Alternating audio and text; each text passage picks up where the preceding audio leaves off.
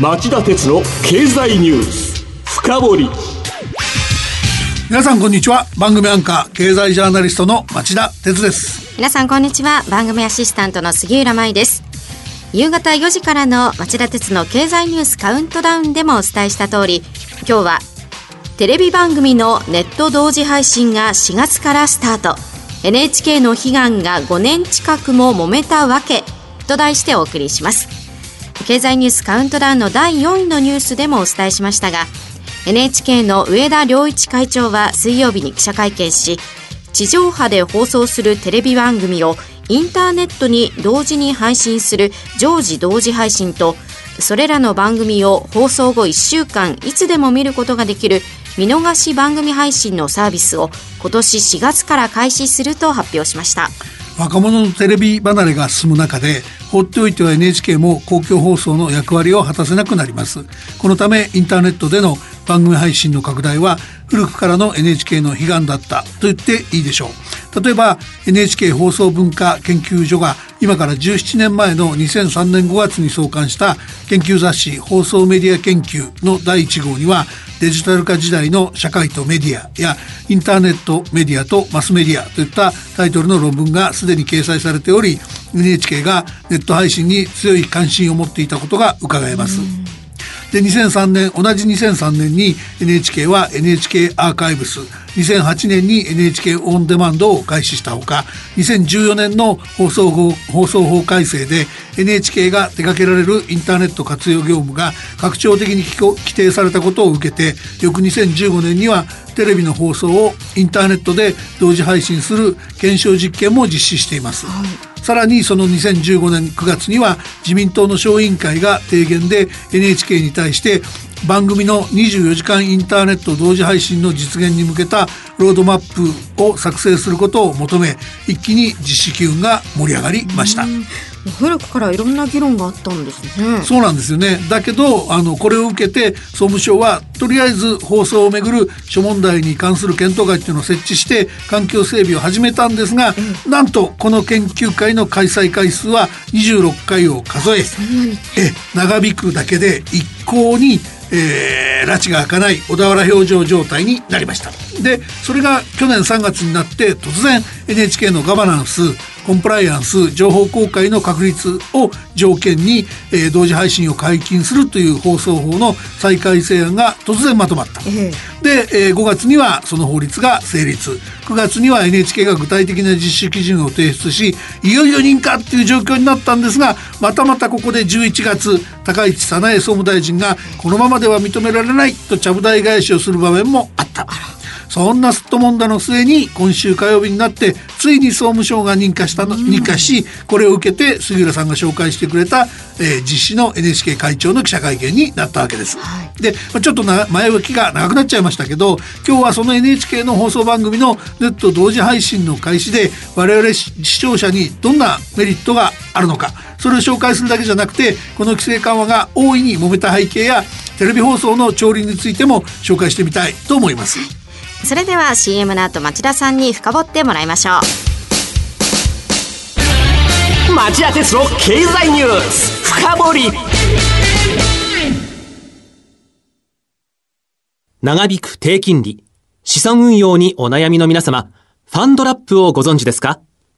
ファンドラップは分散投資による安定的な運用と管理を専門家に任せる人気の資産運用サービスです。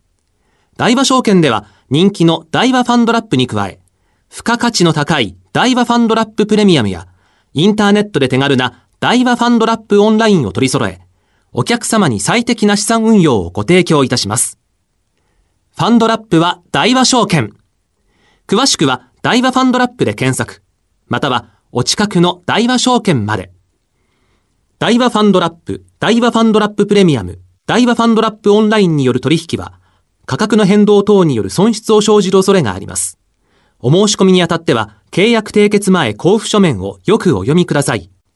大和証券株式会社、金融商品取引業者、関東財務局長、金賞第108号。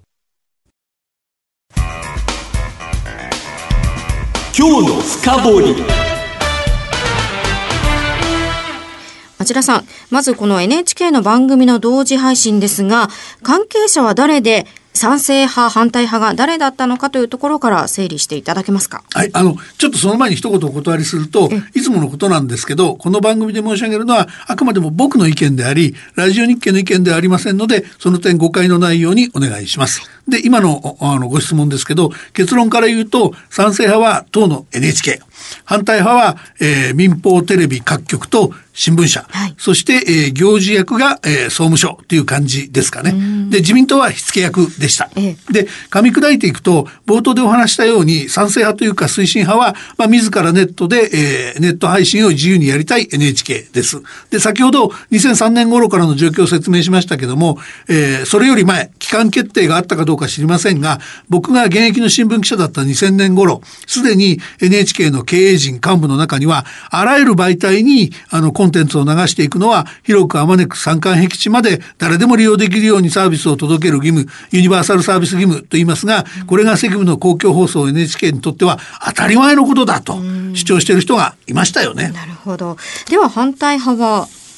で、あの、民業圧迫だと反対してたのは民放テレビ各局と新聞社ですね。うん、会社によって濃淡はありましたが、ただでさえ同じ広告モデルでコストが格安の上、視聴者の属性や広告効果が把握しやすいインターネット事業者に広告クライアント、読者、視聴者を奪われる苦境なのに、受信料という安定収入を持つ NHK がインターネット事業者側に加わって、インターネットメディアの魅力を高めるのに一役買うのは許せないっていう感覚もあったんでしょう。で、2015年頃は在京キー局のドンとでも呼ぶべき大物たちが官邸や総務省を訪れて猛烈な抗議をしてましたね。それが総務省の検討会が、まあ、長引くだけで一向に拉致が開かない小田原表情状態に陥った原因ですか？あの、もちろんそれが大きな原因の一つなんですけど、もう一つあります。それは総務官僚たちのまあ立ち回り、動き方が大きな原因だったってことなんですね。うん、どういうことかっていうと、根回しすべき大物政治家にしておらず、軽視されたと後で知ったその政治家が官僚人事に手を突っ込んで報復するような事態になっちゃったんですね。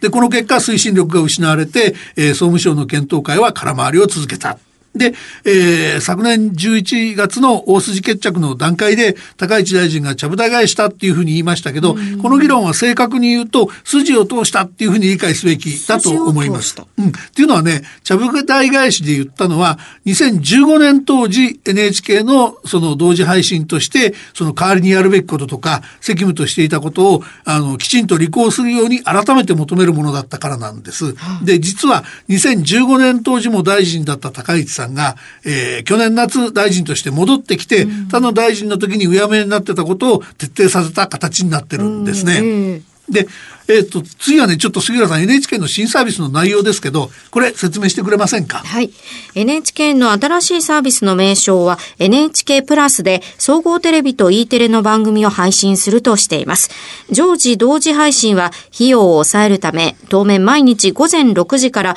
翌日午前0時までの18時間程度を行い、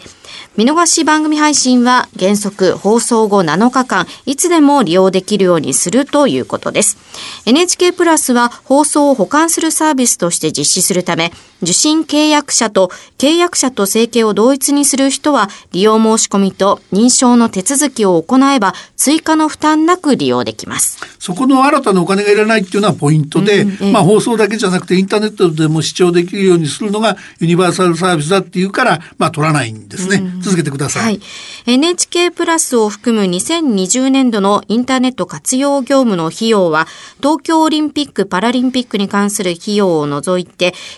170億円と受信料収入の2.4%にとどめるとしています。この数字がその NHK の肥大化民業圧迫の歯止めの部分なんですよ。ええ、インターネット業務にかける費用を受信料収入全体の2.5%以下に抑えることで、あの民業化、あの民業圧迫肥大化を抑えるというルールがあるんですね。ごめんなさい、続けてください。NHK では3月1日から試行的にサービスし、4月から公式サービスに移行するとしています。それにしても町田さん、この NHK にとって放送とインターネット、それぞれどういう位置づけになるんでしょうか？まあ、グッドクエスチョンですよね。その NHK の会長は記者会見で、今の経営計画で放送を太い幹としていると前置きまあ、変わんないと、ええでその上でインターネットも適切に活用して正確で迅速なニュースや質の高い多彩な番組をいつでもどこでも受け取っていただける環境、まあ、つまりユニバーサルサービス環境を整える手段として、えー利用者が視聴できる機会の拡大に努めていくって説明してますね。はいあとその NHK プラスの開始によって NHK は公共放送から公共メディアに脱皮するっていうことも力説してました。ただこれからも信頼される情報の社会的基盤としての役割を果たし続けていくっていうのはいいんですけど大きな飛躍の一歩だっていうのはちょっと行き過ぎないか気になる部分もありますね。うんそれはどういうことですか？あの、今はですね、家庭にテレビの受信機があって、で、受信契約さえしていれば、パソコンからでもスマホからでも見られるようにするっていう話ですよね。ええところが将来ですね、家庭にテレビがない人も、パソコンやスマホで見るんなら受信契約をしろと。そういう理論にすり替えて、その収入を増やして組織が大きくなろうという、その肥大化につながってくる懸念がありますよね。ええ。だからそういう議論が出てくると現実のリスクとして肥大化どう止めるかっていう議論が必要になってくる事態だと僕は思います。その民業圧迫議論というのはどうですか？あのもう民放テレビ局の方もあんまりこだわってないと思うんです。本音はね。っていうのはネット配信って利益率の低いビジネスでビジネスモデルが似てても全然違うもんだっていう感覚が以前の民放テレビ局にはあったんですけど、もうそれほどアレルギー感なくてその時代の流れだからやろうと。で独自にネット配信したりネットフリックスや Hulu と提携してるところも出てきてますよね。ええ。つまりやらざるを得ないと考えてる民放テレビ局が多くて昔ほど本気で民業圧迫を主張しているとは思えないですよね。むしろね僕は NHK の方が伝送路としてインターネットを確保できたと。これで公共メディアに脱皮でき脱皮できたんだっていうふうに慢心しちゃうとすれば、そっちの方が問題になるんじゃないかなと思いますよ。その問題というのは？あの NHK はねテレビを見てるのが高齢者ばかりだからその将来性がなくて若者が夢中になってるインターネットに配信したいっていうのが今回の議論なんですけど、それ NHK が流す番組の方に若者がどれぐらいその支持してくれてるかっていう視点が欠けちゃってると思うんですよ。あの、つまり若者の心を掴んでるのはインターネットっていう伝送路がいいからじゃなくて最先端のお金を存分にかけたあの映画とかスポーツとか音楽とかゲームとかそういったそのコンテンツの方じゃないかっていうことを僕言いたいんですね。はいで NHK もまあ分かってんじゃないかと思いますけど万が一そこを勘違いしているようだと NHK は伝送路っていう宝の持ち腐れに終わるんじゃないですかね。あとインターネット配信のために NHK はあのとってもお金かけてね受信料で、その受信料で稼いだお金かけて、壮大なサーバー網なんかを構築するんだと思うんです。で、本当はですね、そういうところで民放テレビ局と組んだり、民放テレビ局に開放するようにすれば、民業圧迫批判もなくなるだろうし、世界に向けて日本のコンテンツを発信していく良きインフラになるはずなんですよ。このあたりのところは、今一度総務省が中心になって考え直すポイントじゃないかと僕は思います。以上今日の深掘りでした。さて町田さん今晩11時からの町田鉄の経済リポート深掘りはどんなテーマですか？今夜のテーマは2020年の展望とデジタル資本主義です。ゲストには日本経済研究センターの岩田和正理事長をお招きします。それではこの後11時から再びお耳にかかりましょう。さようなら